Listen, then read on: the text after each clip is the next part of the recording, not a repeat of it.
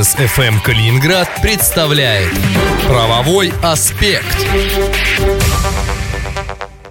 В Калининградском эфире Бизнес FM правовой аспект в студии Антон Хоменко. Недавно в эфире Бизнес FM мы рассказывали историю калининградского малого предпринимателя. Он продал футболку с изображением куклы LOL Surprise и тем самым нарушил авторские права, которые принадлежат компании MGA Entertainment. В последнее время новостей о гигантских штрафах за нарушение авторских прав э, владельцев популярных брендов игрушек, мультфильмов и других товаров для детей действительно очень много. Сегодня разберемся в этой проблеме в вместе с управляющим партнером юридической фирмы «Солнцев и партнеры» Станиславом Солнцевым. Здравствуйте, Станислав. Здравствуйте.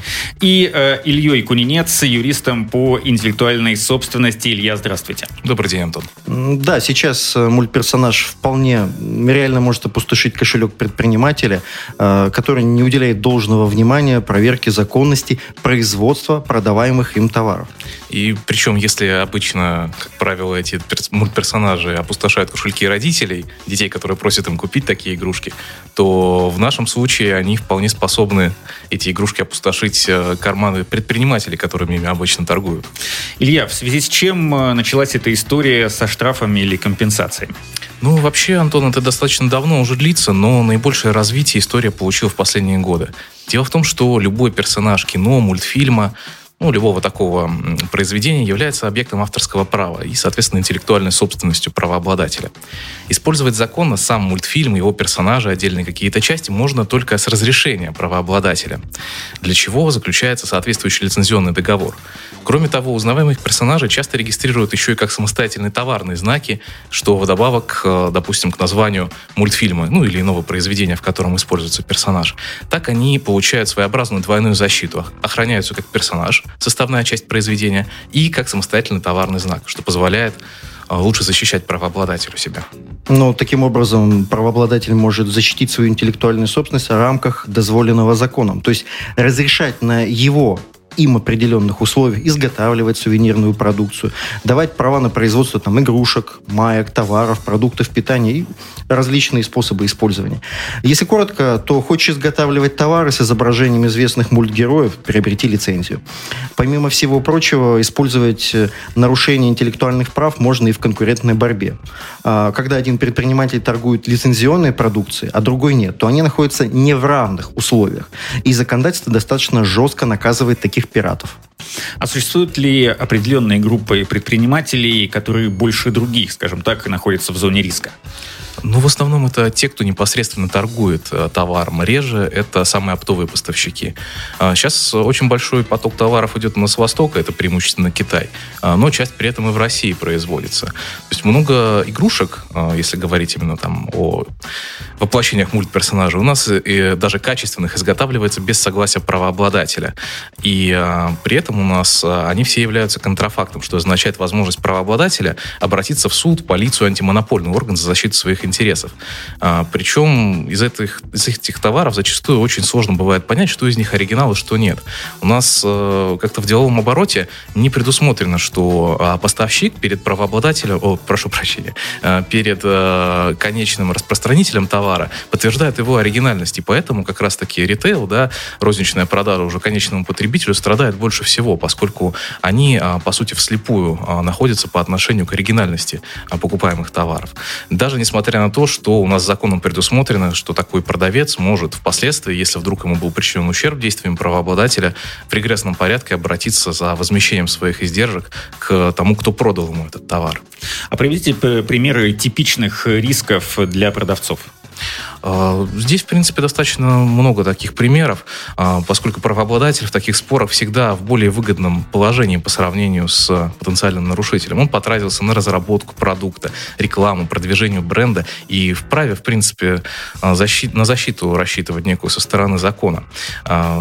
Если товар а, у нас это откровенная подделка, его, в принципе, правообладатель может попросить и уничтожить. То есть за редким исключением, когда, допустим, это нужно а, для общественных нужд и интересов. Ну, в отношении игрушек такое а, достаточно редко бывает.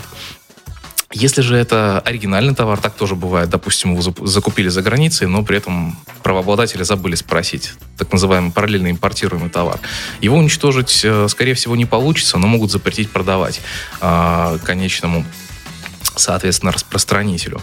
А в любом случае у нас с продавца могут попросить э, компенсацию. А обычно ее рассчитывают в размерах от 5 тысяч до 10, о, прошу прощения, от 10 э, тысяч до 5 миллионов рублей.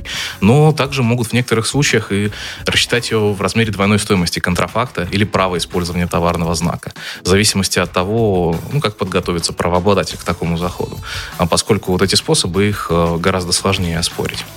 Ну, на самом деле бывают и лучи света в этом темном царстве. Например, правообладатель может быть отказан в судебной защите, или если он явно злоупотребляет своими правами. Ну, расскажу, что это значит. Э, были прецеденты, когда товар везли специально под заказ засланного казачка от правообладателя.